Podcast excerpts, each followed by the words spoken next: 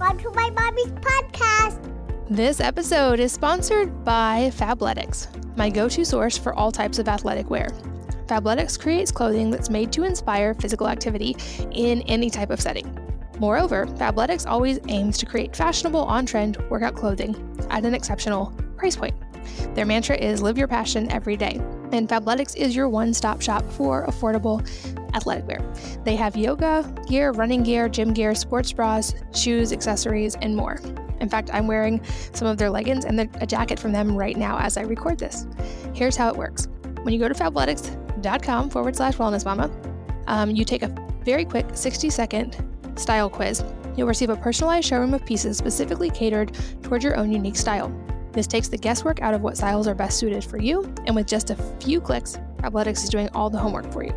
Right now, you can get two pairs of leggings for only $24. That's a $99 value, and when as you if you sign up as a VIP by going to fabletics.com forward slash wellness mama. I personally love and am currently wearing the high waisted power hold leggings, but they have some really cute new patterns with cutouts and designs that I'm loving. The price is less than half of even a sports bra and some other brands, and just as good of quality. Also, here's a pro tip make sure to enter your email address the end of the quiz, as you will see receive exclusive monthly discounts and the inside scoop on new collections that have not been released yet. You will always get free shipping on orders of $49 or more. There is international shipping available. And the best part is there's no commitment to purchase monthly. All designs are done in house, so you're not going to find these anywhere else, and you're going to get a much cheaper price than most stores and a 45 day workout guarantee. Sweat it out for 45 days, and if you don't like it, return it for a full refund. So, again, check it all out and grab those two pairs of leggings for $24 by going to fabletics, F A B L E T I C S dot com forward slash wellness mama. This podcast is brought to you by Radiant Life Catalog. Radiant Life is a woman owned, family run online health and wellness company that specializes in food based supplements, nutri- nutrient dense foods, eco friendly housewares, water filtration, and purification. After spending over 20 years in the health industry, Radiant Life realized that one of the overlooked components of well being is often access to clean, healthy, and hydrating water.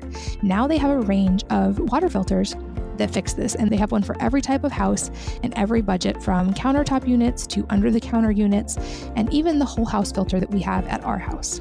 Their systems are crafted with a focus on health and wellness, so they improve the taste and the smell of water, but more importantly, they remove a wide range of potentially harmful contaminants. They also have an in house water expert available all the time to guide you through their system selection process and answer any questions via phone or email. Their systems are also designed and built in the USA and really high quality. So you can learn more and see all the options and connect with the water expert if you need to by going to radiantlife.com forward slash wellness mama. So radiantlife.com forward slash wellness mama. And I locked in a special discount just for you guys. They almost never give discounts but you can save $200 on a whole house or a 14 stage water system by using the code WM Podcast. So, again, check out radiantlife.com forward slash wellness mama and use the code WM Podcast to save $200. Hello, and welcome to the Wellness Mama Podcast. I'm Katie from wellnessmama.com, and I'm here today with Aaron Alexander, who is a manual therapist and movement coach who has worked with the world's best athletes, celebrities, and everyone in between to relieve pain, increase strength, and optimize their movement. He hosts the top rated Align podcast, which features the world's thought leaders on all things movement and wellness. And he is the founder of the Align Method, an integrated approach to functional movement and self care that has helped thousands of people to relieve pain and move optimally in daily life. He just released his first book called The Align Method Five Movement Principles for a Stronger Body, Sharper Mind, and Stress Proof Life. Came out on December 24th. I highly recommend it. It's a fascinating look at a whole lot of ways that you can easily improve your movement in day to day life. And he shows you how your posture and body alignment are tools that you can use for peak performance, for approaching the world with a new sense of confidence, and many other things. And in this episode, we go deep on the mind body connection of movement, movement versus exercise, the real deal about high heels and if you should wear them or not, and so much more. I know that you will enjoy it as much as I did. So without further ado, let's join Aaron. Aaron Alexander, welcome. Thanks for being here. Thank you so much for having me ha- having me back. Did we do this before? This is the second time. We did. This is the second time. Thanks for having me back. Yeah, absolutely. Last time was Appreciate it. in your sauna, and we got to do um, Yeah. and all these cool things. So this one is remote. It's not quite as fun, but so excited to have you back. Yeah, absolutely. Appreciate it. And the reason, well, several reasons I knew I wanted to have you back, but the first being I want to mention right now that you have an amazing book coming out that I got to read ahead of time um, that I highly recommend and that will be linked in the show notes, but is available anywhere books are sold. And it builds on what we talked about in the first podcast episode. And I want to go a little deeper on today, which is just how important movement is. Like, we understand that it's important physically, but I don't think people really fully grasp how important it is for actually every aspect of life, including mental and emotional health and relationships and truly everything. So, I would love to start with hearing from you a little bit more about kind of the mind body connection of movement and all of these things that you have found throughout the years of your research. Yeah, yeah. Well, so I mean, I think the the research started very experientially of um, just feeling very insecure in my own body, and so that transitioned into just packing on as as much muscle as I possibly could as a means of protection, kind of like self validation and all of those things. Perhaps like the story associated with that is like there was a sensation of feeling a bit unsafe, uh, and then that translated into wanting to pack in my my body, make my biological home feel as safe as possible, and uh, from there, that led into lots of imbalance and then injuries uh, and kind of like anxiety and chronic pain and things that I kind of just considered to be uh, very normal. And you know, if I would ask somebody else if they didn't have like back pain all the time, or you know, knee pain, or some kind of like just ongoing pain in their body, and the answer was no, which was pretty rare to find actually, um, I was like surprised because I just thought that was a, a part of life. Uh, and so it was an interesting thing to get to witness how my environment shifted to then have a physiological translation, which was like there's a one-to-one connection of how we feel in our in our in ourselves in our home in our relationships in our work feeling like we're on purpose in our lives and the way that we move in our physical bodies. And so that was a really fascinating experience for me to get to kind of watch from the inside. And then that was kind of 16 years ago was the beginning of like professionally paying attention to that. And then the book journey started you know a couple years ago. And then there's a lot more research of like oh what is all that? And then the podcast was like five years ago. And it's just been an ongoing ongoing journey of kind of divulging figuring out what the heck is going on with this whole mind body connection. So now we're now we're at the point of the book which I love. The book is, I feel like it ties in so much of what you teach so effortlessly. I'm curious as well, like you talk about this a little bit in the book, but what are some of the things that you feel like a lot of people get wrong when it comes to movement? Well, one would be so the way that we finish the book is essentially suggesting that people forget about the book. You know, like we have all of the principles and the fundamentals in there that any person would need to effectively operate their body in daily life.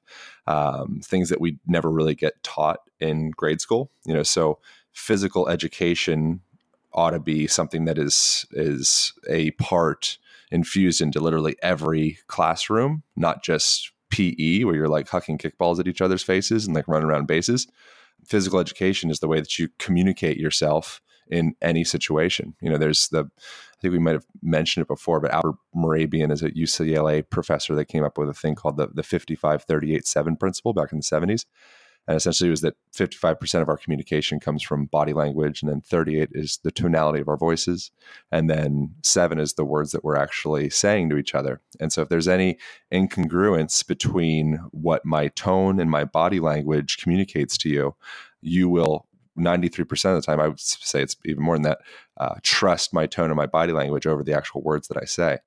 You know, and so the way that we inhabit ourselves is the, the language that we use in the book is something that we can start to pay attention to 100% of the day and as you do begin to pay attention to that and also having the, the education and feeling like almost like an authority in your own body. I think very few people really feel like they're the boss of their own body. And yeah, I do know how to pick up that couch, or I do know how to, you know, oh, we're, we're wrestling. Okay, I don't feel unsafe, like I'm going to blow out my my back or my knee or something like that. Like I know how to navigate this terrain in such a way that I feel safe and strong and confident and autonomous in my in myself and my, my physical movement patterns. You know, but we just don't get those fundamental educational points like you would if you learned to like drive a car you know we go through classes of like here's where the the turning signal and the brights and here's how you change your oil and all that we for for some strange wacky reason uh, Western culture does not receive any form of education that around how to operate the body. You know, so that's exactly what the what the book is. Is it's like it breaks all of that down.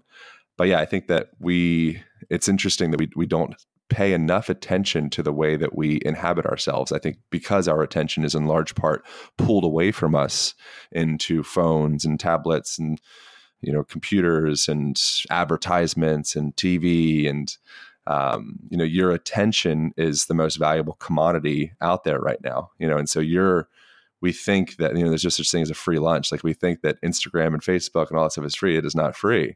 You know you you you are paying in your conscious bandwidth. So any extra bandwidth that we have to operate on um, that we could be using to cultivate our mind and our body and ba- making some beautiful project or creating community any extra bandwidth that's on the table they're looking for it and they're trying to grab it any way they can. So if we could take some of that bandwidth back and put it into how we inhabit ourselves, um, it's the beginning of like a, you know, a beautiful journey in your physical existence.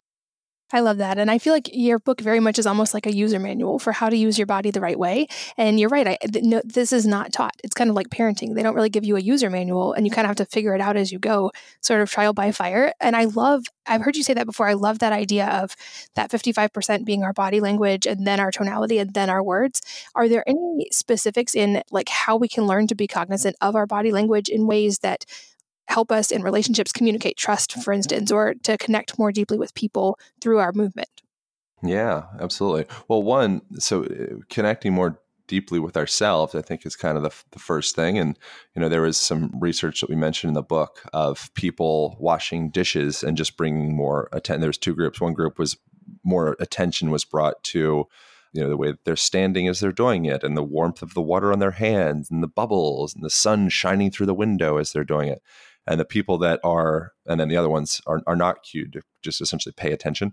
And the people that are cued to pay attention they end up doing better on creativity tests and they end up reporting less stress. And because they're taking that their conscious bandwidth back and paying attention to the, the magic of this experience this moment i.e like what your kids do all the time you know that's why kids are our greatest teachers. You look down you're like how do they do it? They are just totally immersed in whatever they're doing. They're, they're, they're, you know, they have a stick that's a military man, and then it's jumping out of a parachute, and they're like, wow, like they're really in their world. It's so beautiful, you know. And so, just the simple act of paying attention, all of a sudden, it lowers stress levels, and it makes you be a more creative adult or human being in general.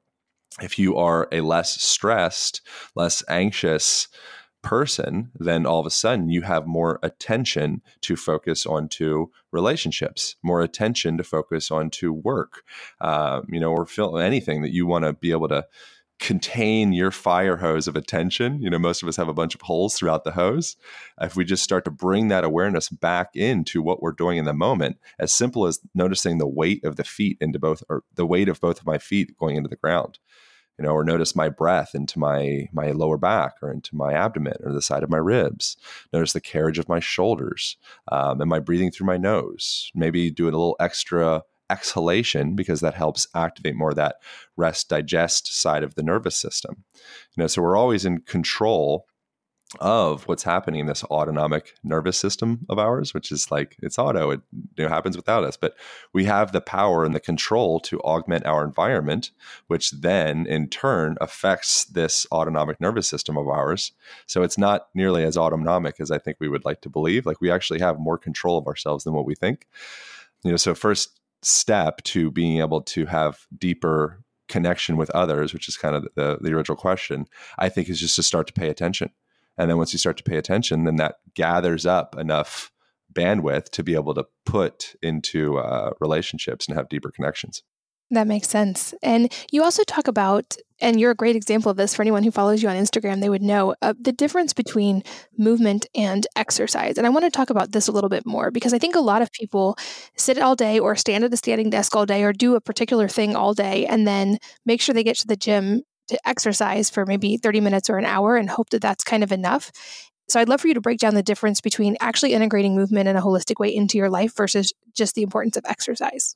Yeah, absolutely. That's I mean that's that's what the book is about is is how do we start to make our whole life be fitness and be yoga and be dance and be martial arts and like you like in West Africa and all throughout Africa I think in large part you know it's more common for it to be believed that like no you're like you're always singing you know like you're always dancing there's not okay cool I'm doing the I'm in choir I'm officially singing it's like, you know, you every time you communicate with somebody, you are singing a song, you know, and you are literally tuning that person's nervous system based off of the, the tone of your voice and your your body language and etc.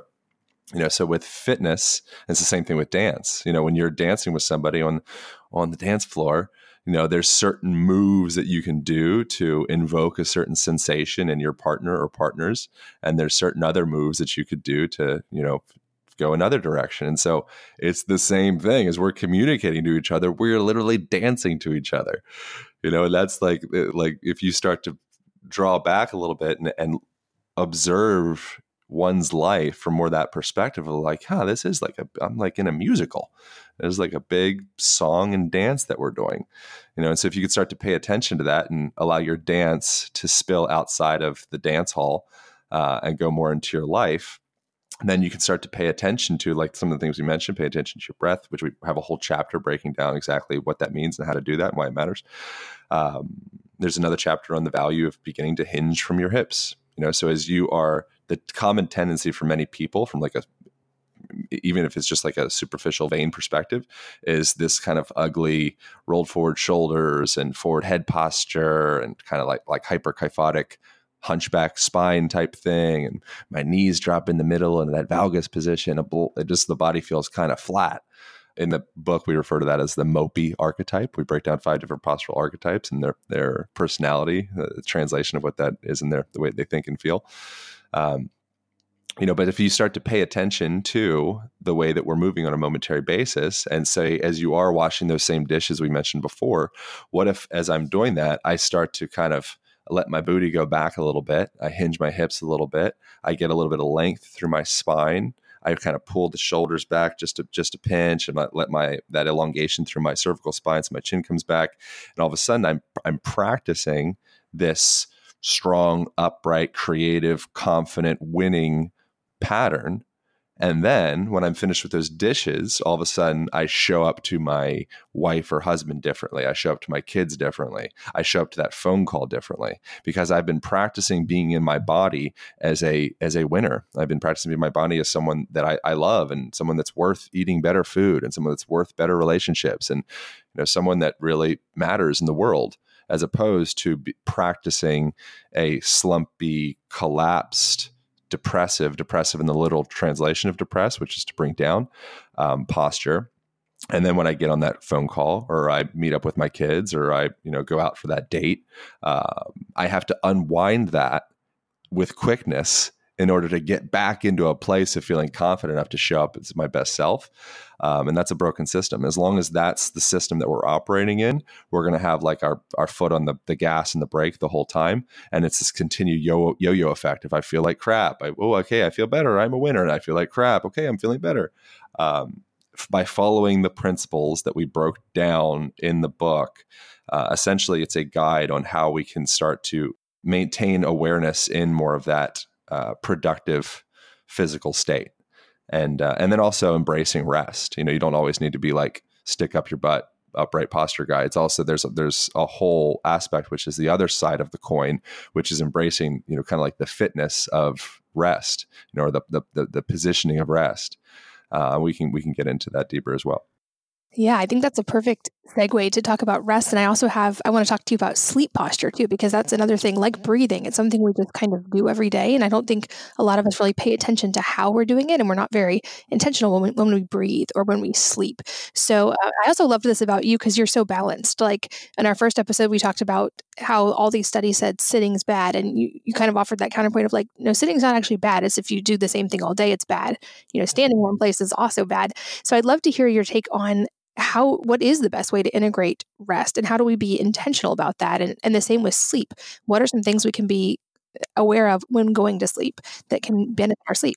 Yeah it's such a great question and because it's it's not something that's overly applauded in our culture there's certain kind of niches voices like yourself where it's like we're we're actually talking about that and realizing the value of it. But if you look at any you know as growing up as a young boy i was looking at arnold schwarzenegger pumping iron and reading men's health and you know men's journal and all that stuff. And it's just like bicep curls muscle ups wind sprints and chicks you know like that's like that's where we're just go full go. And there wasn't a lot of emphasis on the foundation of all of that. And you could probably say that's kind of like a, a cultural trend where you know like the patriarchy the damn patriarchy you know which is you know the masculine go you know more that that yang make it happen. Uh, whereas the other side the thing that contains the masculine and contains the go and contains the get this stuff done is that nurturing home and the the listening and the the support. Uh, and we don't really prize that as much in the present cultural model that we're in. I think it's starting to shift you know and so your rest practice is equally valuable to your activation practice. Um, there's no one that's more or less valuable. Just like you know, feminism isn't right, and you know the opposite of feminism isn't right. It's like it's like it's not masculine, feminine. It's both. Like we are in this thing together. As long as the pendulum swings too far to the other side, then we're just equally confused. It's just confused from a different angle. You know, and so the rest practice is the way that you are positioned as you are resting is literally it's like a tuning mechanism for your body. You know, so your body naturally has these positions that we've been going on going into for millennia which we break them all down in the in the the chapter about floor sitting and the value of that in the, in the book. You know so most of us for the most part our rest practice is kind of dropping into a couch stuffing ourselves into that and oftentimes bringing a cell phone out in front of our face and looking into that and checking our Instagram notifications. And then we're done with that. We'll get the computer out and we'll throw on some Netflix. And then our vision goes out maybe four feet instead of, you know, two feet. And then after that, maybe we'll throw on the TV screen and now our vision goes out to maybe 10 feet instead of four feet. And we're inside this little compressed, collapsed box. So structurally, our postural patterns are kind of going into that collapsed position and then our vision isn't even able to actually come out of contraction because it's continuing this is kind of fancy unnecessary talk but it's it's refracting that light. So it's it's bending the light when you're in closed walls. So when you're looking at a screen when you're looking at a you know walls 10 feet away from you you literally have to your eyes need to contract the lens in order to bend that light so you can perceive it. Our eyes, our vision, that's even a, a that's a, a major component of our rest practice or activation focus practice. You know, so we don't think of how, as we're sitting down in that couch and we are uh, going into that same repetitive position that we've been in very likely for throughout the most of the day slash our lives and we think that we are resting by taking a load off and looking into our phone, we're in fact activating that autonomic nervous system because we're tuning our autonomic nervous system based off our environment. We're putting ourselves into a container of staring down and contracting our vision and putting us into more of a place of focus and fight, flight, get it done. You know, so there's a great fellow slash friend researcher, Stanford researcher, like amazing mind called Andrew Huberman that he reviewed the whole sight chapter. We have a chapter in the book about the way to leverage sight as a tool for fitness and wellness and focus and all the things.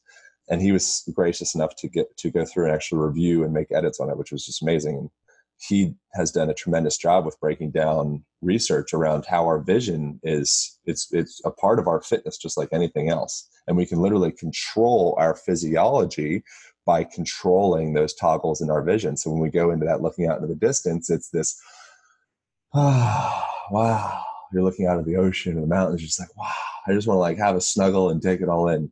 You know, whereas when I get my phone out, I immediately go into, you know, tunnel vision, executive function, get stuff done. And uh, that's affecting us at a, at a deep level. It's a similar way, uh, more specifically, is like the rest practice stuff. Vision's a part of it. Um, but then you call them the, the postural archetypal positions of repose would be like unnecessary long polysyllabic way of, of describing putting a little bit more intention into the the mechanics of rest you know so as you are doing something like we recommend in the book just getting a comfy area in your house with a comfy rug and some floor pillows and cushions and poofs and throw a foam roller down or yoga mat by you just having that space. So right now I'm, I'm doing this conversation with you. I'm sitting on the ground. I'm sitting on a foam roller actually, and I'm on like a low coffee table. And I've been alternating my hips as I'm going through this. You know, so I'm literally mobilizing my knees and my hips and circulating lymphatic fluid and all that interstitial stuff and blood. You know, I'm expanding, contracting my pelvic floor muscles. It's like I'm literally doing a massage. You know, I, I've signed up for a massage session while I did this conversation with you you know and then in tandem i'm doubling up on some of those those beneficial health benefits because i'm i'm getting to connect with community and somebody that i love and care about so i'm getting to have this like this like health sandwich as opposed to making my rest practice be that same slouchy postural pattern that i've been in for most of the day uh, which kind of like backs up my fluids in a sense and then staring down into into the phone. So yeah, your rest practices is very valuable is what i'm kind of trying to say here yeah absolutely and i think like you mentioned like just movement and play and how much we can learn from kids i think rest gets discounted in today's world just like play does and you're right i think men are more prone to that like must accomplish must whatever but i think it's so built into our culture right now even in the mom culture, that's almost always the default answer I hear from people. Like, how are you? People like, oh, so busy or so tired or so, and you see that immediate like posture change. And I think that's something so many of us are not even aware of. It's just built into this like stress response and this like no need for rest. And we're supposed to be busy as almost like a badge of honor. Um, and we've lost the importance of rest and also of play because of that. What about sleep? Is there, I know there's been all these debates. I've read articles that kind of debate the best posture to sleep in? Is it actually better to sleep on your back? Did you find any evidence of anything that can help with sleep posture? Yeah, there's all sorts of things. So uh, one, you know, so I had I had the like you, I have the amazing opportunity, which I'm immensely grateful for, to be able to reach out to past podcast guests that are like the world leading expert on various different subjects. So I pretty much did that with each of the chapters. And so I had a few different people, but um, Dr. Michael Breus, who's the, who's the sleep doctor, he's done like all the shows and all the things and all that. You know, so I reached out to him to kind of go through that chapter. And he, before most of the research that I was seeing was that side sleeping is the most effective for your the healing of your even like your the uh, circulation of the amyloid beta plaque and the, the, the, the lymphatic system of your brain. So when you go to sleep at night, you move out all of these these various different kind of byproducts your brain produ- produces throughout the day and when if that you get backed up with those um, they're called tau proteins and amyloid beta plaque and these things if you get backed up with that that's strongly associated with alzheimer's and dementia and cognitive decline of all sorts and so if we're not sleeping effectively and allowing that lymphatic system to come in and kind of clean our, our brains like think of like a hose going through there and kind of getting all the nooks and crannies that stuff backs up and it's problematic. And so the research that I found with that was with mice, and they found that mice on their sides would it was much the uh, the lymphatic system would come online much more effectively compared to being on their back. Uh, I don't I haven't seen research with humans particularly, you know, but you see in, in nature you'll see you know apes and various different of our potential ancestors, maybe not well, you know whatever your belief system is, sleeping on their side as well when you are sleeping on your back, it can do a couple things. If you're a person that isn't in much um, like hyperlordosis or a lot of like extension in your spine, uh, then sleeping on your back won't be such a big deal. Uh, but if you are, when you're laying down on your back like that and your legs are straight, you will put your spine into a little bit more of extension, a little bit more compression, and then also a tendency that may happen depending upon you do want a pillow to kind of support your neck. Uh, if not, then you would end up allowing your neck to kind of go forward a little bit and crunching that cervical spine, which will induce mouth breathing, which there's a whole nother chapter and and and reasoning around why that's problem problematic. Um, you know, so side sleeping, you kind of elongate that spine a little bit and allow that that chain from your sacrum all the way up to your head to kind of relax throughout that night, and also allows the, the, the mouth to close um, putting you into a, a nose breathing position. There's also like various different research and hi, more like hypothetical around it being better for circulation of, of lymph um, and even blood because of like the, the, positioning of the heart. But I think some of that stuff to me feels a little dubious, but nonetheless, it's like it's what people talk about. Um, I think in the end, with sleeping, you need to sleep. You know, so whatever position you're going to fall asleep in, I think do that Um, and maybe you could play, tinker with, try laying on your side, maybe throw a pillow between your arms, maybe one between your legs, prop your head up so it's just neutral so that your neck isn't kinked up to the, you know, to the left or to the right. And you have that side bend in the cervical spine. You know, tinker with that.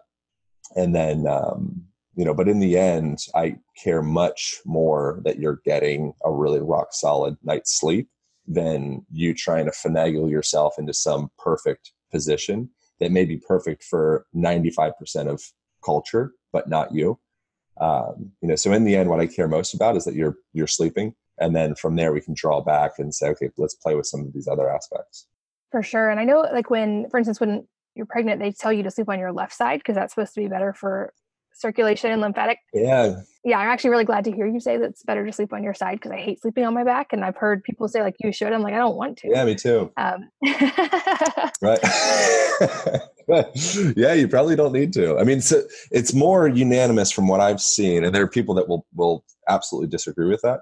Um, but from what I've gathered in the research, it seems to be more unanimous that side sleeping is is um, of value. I mean, I don't. It's really hard to be like this one is the best, uh, but the whole laying yourself in that extended position throughout the night, um, it's not. I, I personally, from what I've gathered from it, I don't think it's it's optimal personally. But I, again, I think it depends on the person, and um, yeah, you got to feel into your own body with it.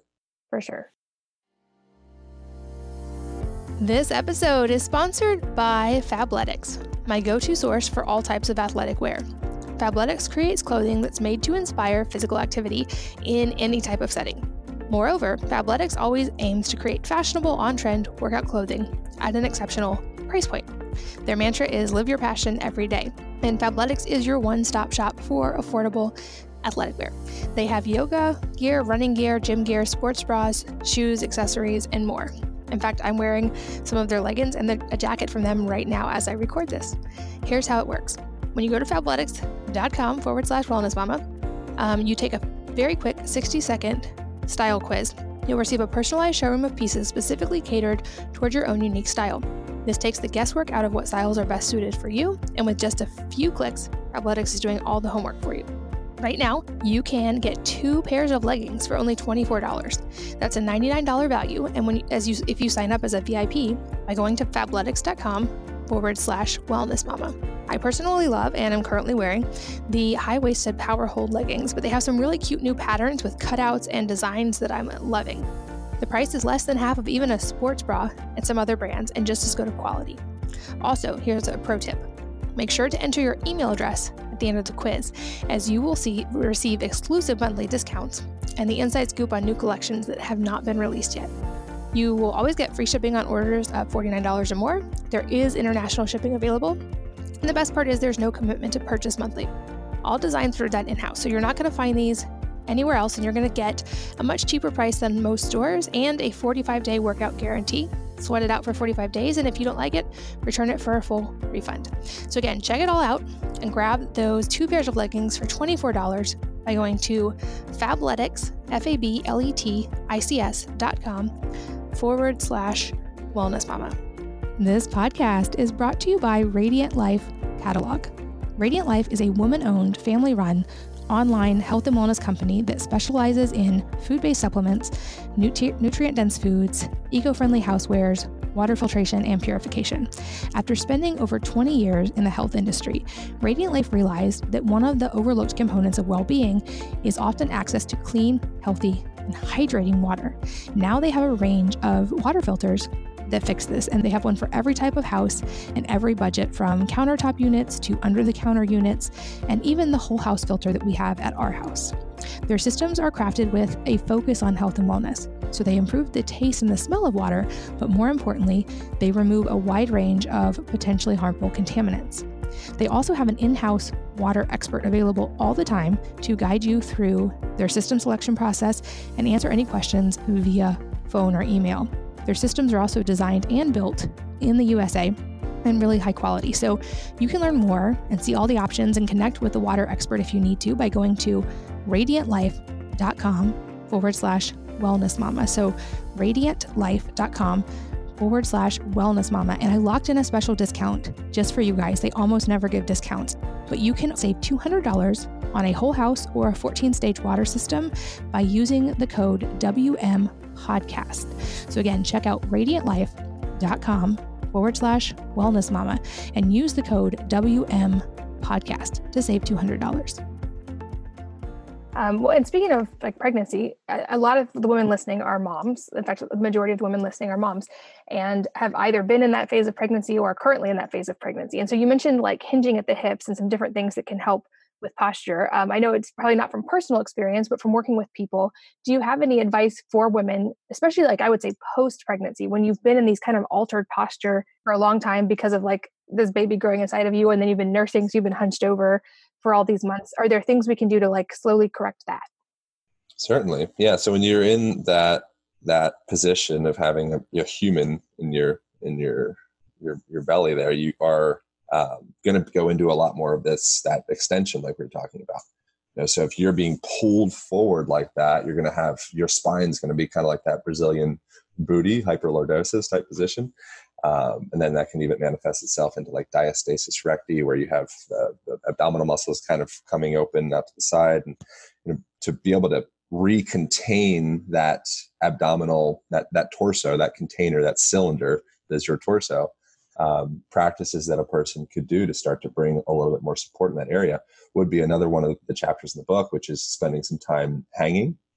And as you're hanging, you're decompressing the spine, you're literally restructuring the shape of the shoulder girdles. There's a whole book by a guy called John Kirsch, Dr. John Kirsch, orthopedic surgeon, that broke down how hanging with patients that were going to go through surgery. He said 99% of the time, the patients that he worked with, if he took them through this hanging protocol, um, that would heal their pain. The pain would, would go away, and the, the structure of the shoulder would change, and the impingement would go away. Something we could do to make that be more about um, bringing more integrity to the to the tummies of of um, a, a woman would be bringing the or or a man, but in this case with pregnancy, would bring the knees up as you're in that hanging position and starting to go into what's in like gymnastics called a hollow position. So you're kind of tucking the ribs forward and you're kind of raising the knees up a little bit and just kind of like reclosing that abdomen that was splayed open for the last, you know, six months. Now it's starting to where it's like, oh, how do how do we repair this and kind of bring it back and bring integrity back into that space? So the door was wide open. Okay, now we need to kind of slowly close the door and recontain ourselves. You know, so something as simple as that of of, of get a pull up bar, or, you know, find a tree branch or something, uh, spend some time decompressing the shoulders, elongating that spine, and then you can again compound effects and raise those knees up. You can blow your air out right? And so start engaging some of those deep, uh, deep intra-abdominal muscles. And um, yeah, that would be a great start. And then stack more variables on top of that, and maybe do this outside. You know, expose your skin to sun, uh, expose your eyes to sun. You know, don't go outside and always feel the especially if it's wintertime. Like if it's wintertime, that sun becomes a, a scarce, a scarce commodity that like anytime you can get it, you got to get it on there and that will heal your tissues. You know, so looking at this, how do we restructure our bodies is, is it's beyond just a, a purely mechanical conversation because your exposure to that light, those photons, that's that's a mechanical thing. You know, like every aspect of your life, there's there's mechanics to it. There's movement to all of it. You know, and so uh, that would be a fine starting point. The, the, same the same thing with with the blowing the air out. That's a really powerful tool to start to turn on like the TA and all those those deeper muscles. Um, you could lay on your back and you could bring uh, both of your knees up so that they're kind of like um, almost kind of like uh, your well laying your back your, your hips be about 90 degrees knees up in the air blow all that air out and hold your hands onto your abdomen. Feel those deep deep deep deep muscles starting to come online. Feel the ribs kind of tucking. And then from that position try to maintain that integrity you just created the abdomen and then you could slowly play with reaching one foot forward and then pulling one foot back and then the other foot forward and then the other foot back.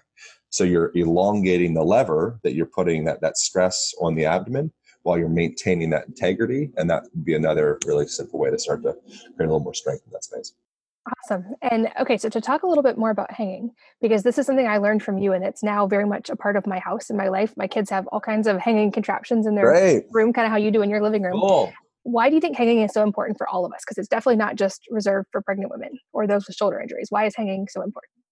Yeah, yeah, yeah. Well, the pregnant women thing is just I like to stack variables, you know. So it's like, okay, we don't need to necessarily do like, okay, you have this physical thing going on. Okay, this is the perfect, the perfect exercise for you. It's like most, for the most part, if we're doing good movement, it's kind of like a shotgun. It, it, covers a lot of a lot of terrain. You know, so hanging is one of those things that does that.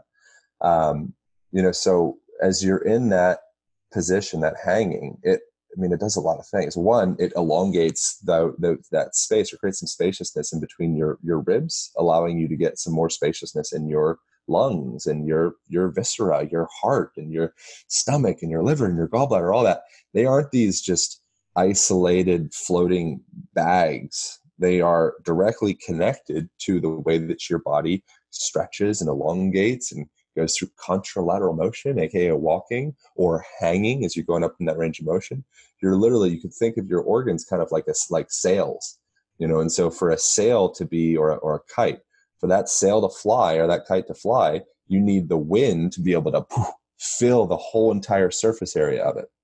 For your organs to be able to fly and allow you to fly, you need to fill all those nooks and crannies with fresh new fluid.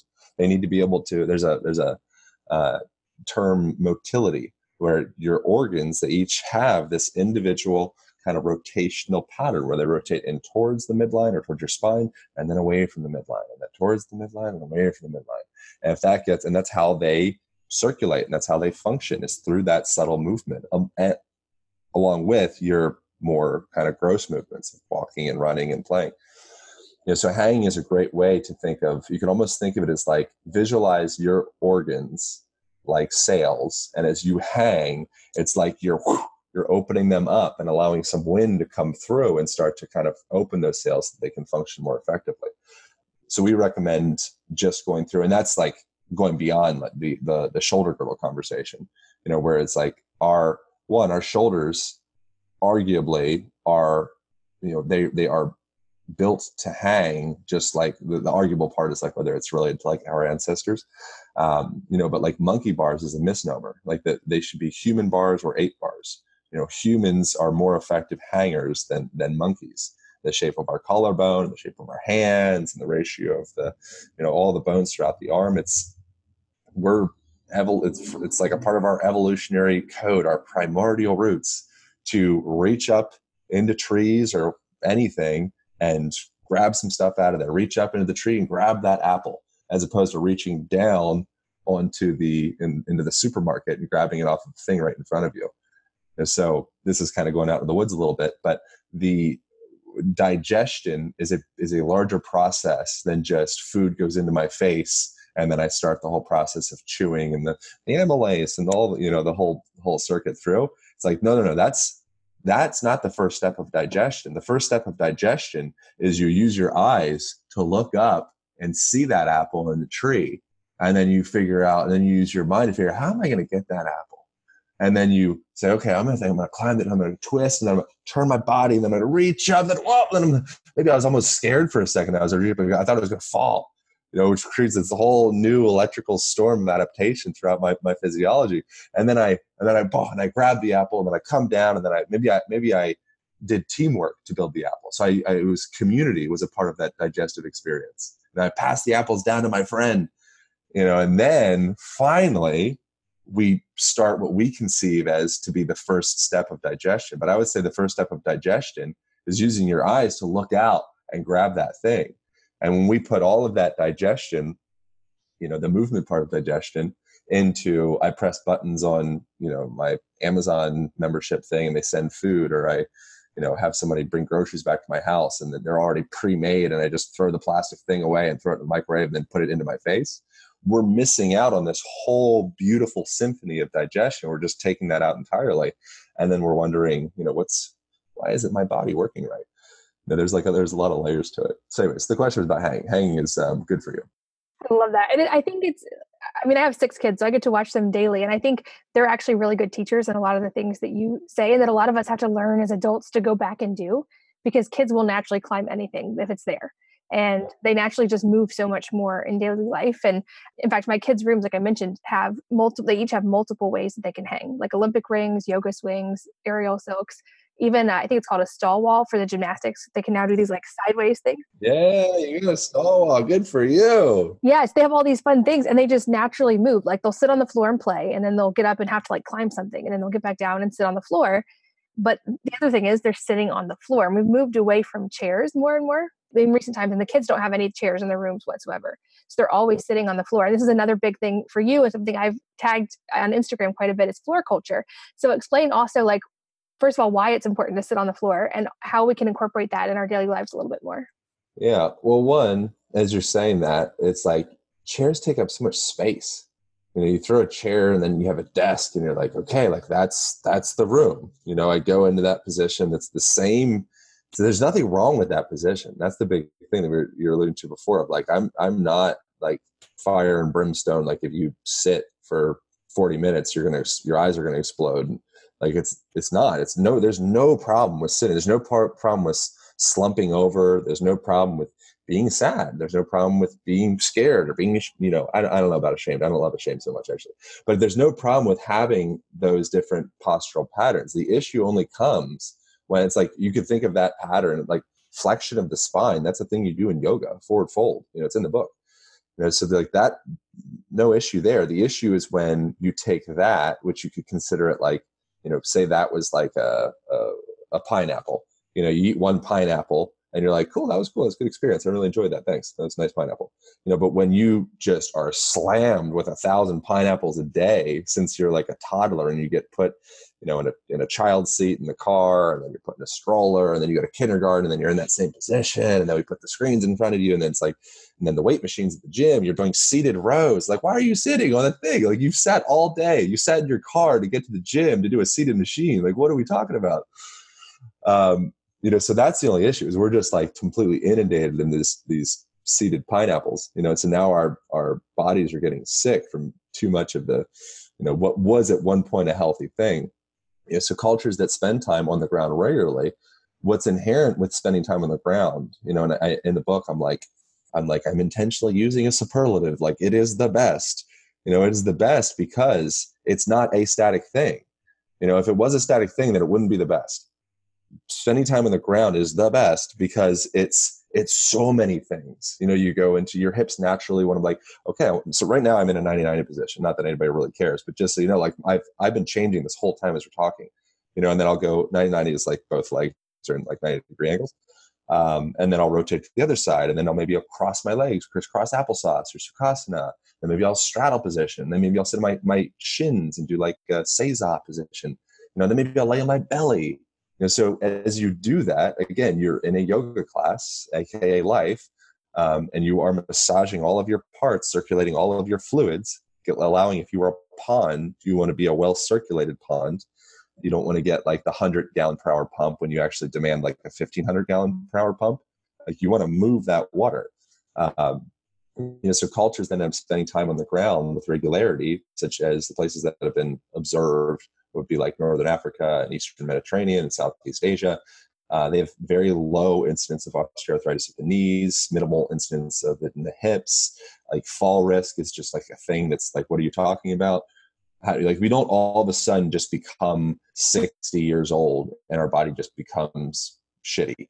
Like it's not like, oh, like there it is, we're done. You know, like we just jumped off the cliff. It's like, no, no, no. You gradually shift your body into eventually, if we don't take advantage of all of these nooks and crannies of ourselves, you know, then they we end up losing them. They become darker and darker and darker until eventually it's too scary to enter that room. You know, and then that that jump between my hips sitting at 90 degrees flexion and all the way down to the ground, that chasm, that jump between that space, it gets bigger and bigger every day that you don't do it. And if you go enough days without doing it, what was at once you know an inch now becomes a mile and you're like i could never make that jump. And now fall risk. You know and so that's not something that just happens and it's just inherent in the human animal. Um, it's something that our environment has formed us into and then our belief systems get wrapped up in age and the meaning of age because we're looking at averages and norms. Averages and norms are way off. You know, so those are products of a of a, a broken environmental mold. Nothing against anything. You know, I like I'm not saying anybody needs to burn their couch or needs to do anything crazy. Like you, we can respect the, the tribal norms, and we can also just make subtle little shifts within our ourselves and the way that we occupy that modern environment that will make all the difference. You know, so a chair is just a tool. Um, there's nothing wrong with it. It's it's all how you use it. You know, so a hammer is just a tool. You know, the analogy with it. Yeah, I think that's such an important balanced perspective. And another topic I would love a quick overview of your balanced perspective on is women wearing heels, because this is another thing that's gotten a bad rap. And I have recently reloved to learn wearing heels. I like actually really enjoyed them. And so I want to like set the record straight on this because I know you have a great, I think, a synopsis on this as well that I've heard you mention before in person. Yeah, it's so funny. Yeah, so I essentially the book in the in the how to align your your clothing section, I essentially break down like a, a, a fairly thorough history of, of heels, and they've been uh, tools throughout history. So they were like originally they were used by Egyptian butchers to keep blood off of their feet, and, and they were used by Persian soldiers on horseback so that they could keep their feet more stuck into the stirrups while they're riding and shooting arrows. Um, they've been used throughout. it was a king. You probably remember that, I do. It was King Henry the Thirteenth, I think, was the original guy that was wearing big, tall, red high heels. It's an indication of royalty.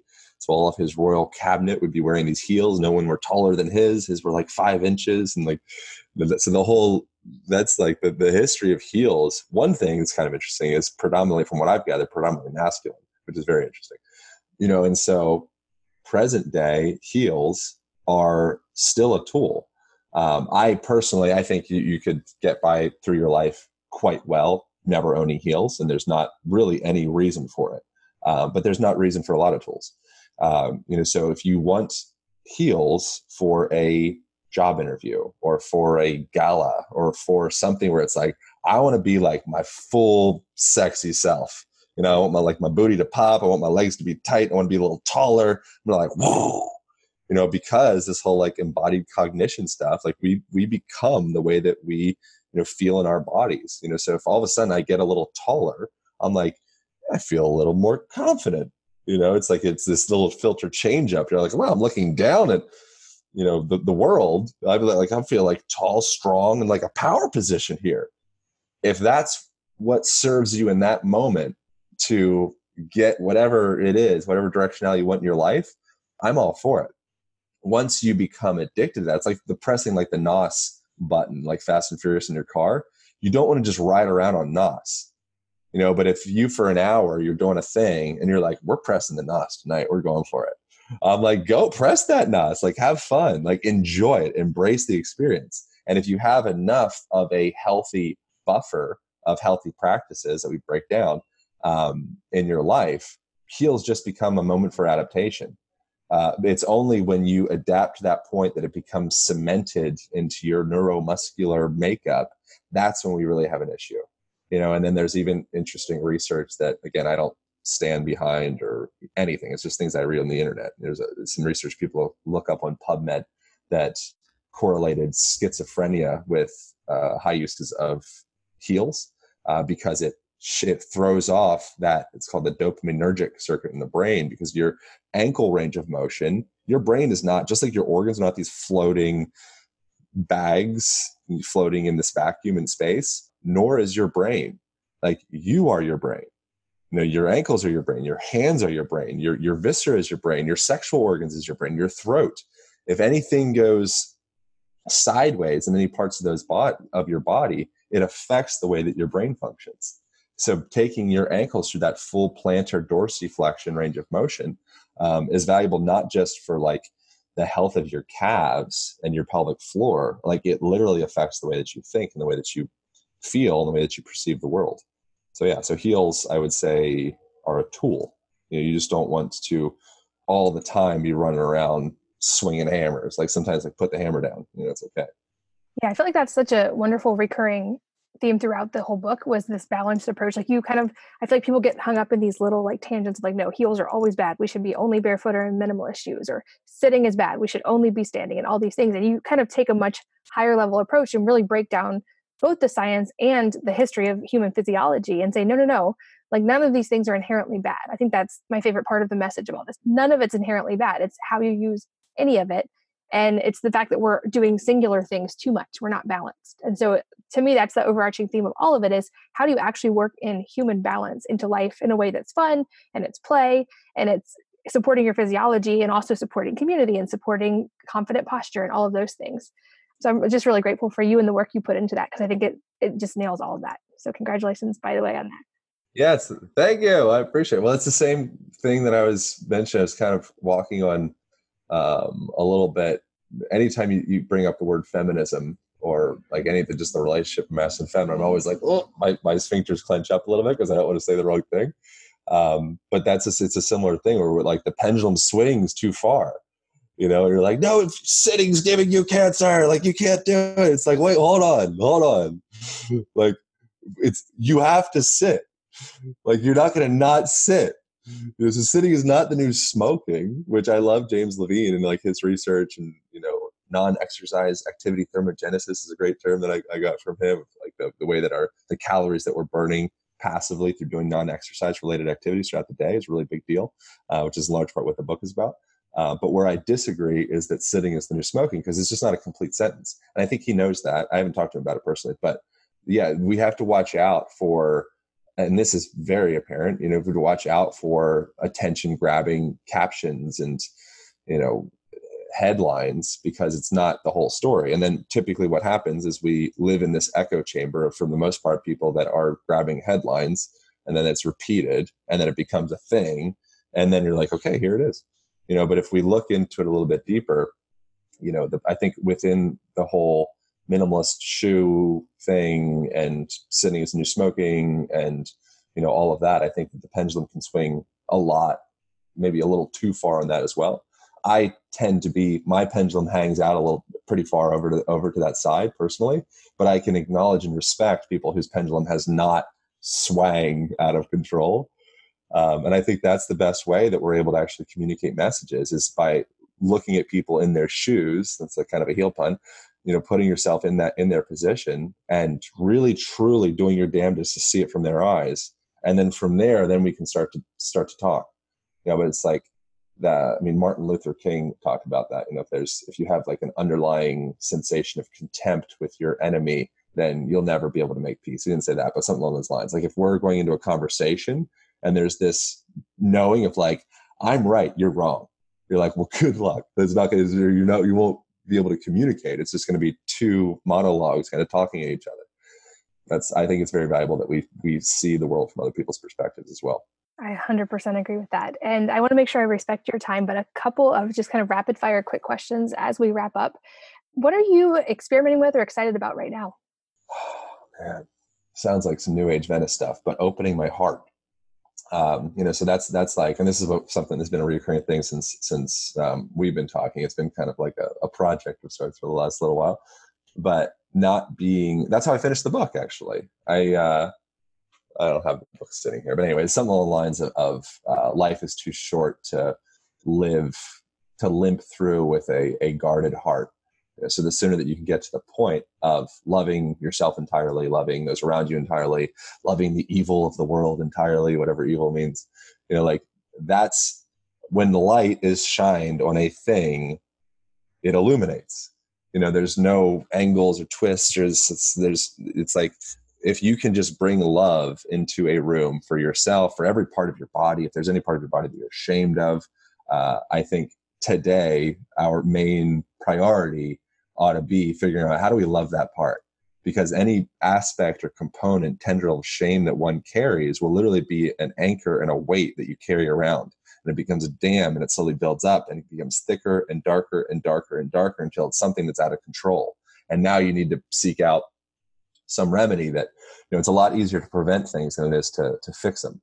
You know, and so I think that a large part of the disease that we experience culturally is comes from an initial core of contraction, shame, fear, resistance, and if we can bring love into that place and acceptance into that place, all of a sudden it's the beginning of that darkness being able to speak, you know, and come out and have communion and relationship. and connection. And Be like, wow, man, that thing was just misunderstood the whole time. You know, and this in relation to like kids, it's like, yeah, the more you like, you don't want to beat your kid, you know, because he did a thing. You ask him like, why did you do that? Like, what was what's going on? Like, let's let's draw back and see where this comes from because they probably have some reason you know and it's just it might not be the, the most apparent reason that you see in that day maybe this is a reason that's been building up for four years and all of a sudden they did that thing and you're like okay i see this this was something that happened when you were two you know as i was involved in the reason that you punched that kid in the face today or like whatever you know whatever i don't know. You're bet no parenting better than i do. Know but i think that the more that we can go into acceptance and love of all of ourselves and kind of like audit is there any part in myself that i am ashamed of? And if you can find those parts and figure out how to love them or afraid of, you know, any any of those things, those contracted states, um, I think that's like the foundation of health. I love that. And I love your idea too of like never wasting a trigger. Like let those things be a teacher for you. Um, and, and I love the quote amor fati, which means basically love what is or love your fate. In fact, I'm sure it'll spark controversy, but that will probably end up permanently on my body at some point in some way, just because I think it's such a good reminder. But um, yeah, I think that's actually a perfect place to end. And we'll just have to do another round one day and I can ask you some more questions then. Yeah, we do. Yeah, let's keep going for sure. But yeah, highly recommend your book and it will be linked in the show notes, but you guys go find it anywhere books are sold. Um, yeah, any parting advice you want to leave with the listeners today? Man, oh man. I mean, I think that would be the thing, would be just life is far too short to live in a contracted state. And if at some point you die, which you will, you know, and then whatever happens after that, who knows? But uh, at some point, like this body is absolutely temporary. It's going to go. Uh, there's no way around it. And if you, when you're in that moment, you look back and say, dang it, I was too afraid to actually express myself entirely and sing my song because I was scared what people would say and to tell that person how much I care and how much I love them because I didn't want them to potentially shoot me down. If that that will be regret. You know, and so the sooner that you can put yourself in the position of your dying self and have that guy or girl be your coach for now, that's going to be a good way to live life, I think. I love it. Aaron, as always, thank you for being here, for sharing, and for your book and your work and all that you do. Yeah, absolutely. I look forward to having you back on the podcast. We'll do it next time you come back out. We'll do it around around two. I look forward to it. Me too. Sounds great. And thanks to all of you guys for listening. I hope you join me again on the next episode. If you're enjoying these interviews, would you please take two minutes to leave a rating or review on iTunes for me? Doing this helps more people to find the podcast, which means even more moms and families can benefit from the information. I really appreciate your time, and thanks as always for listening.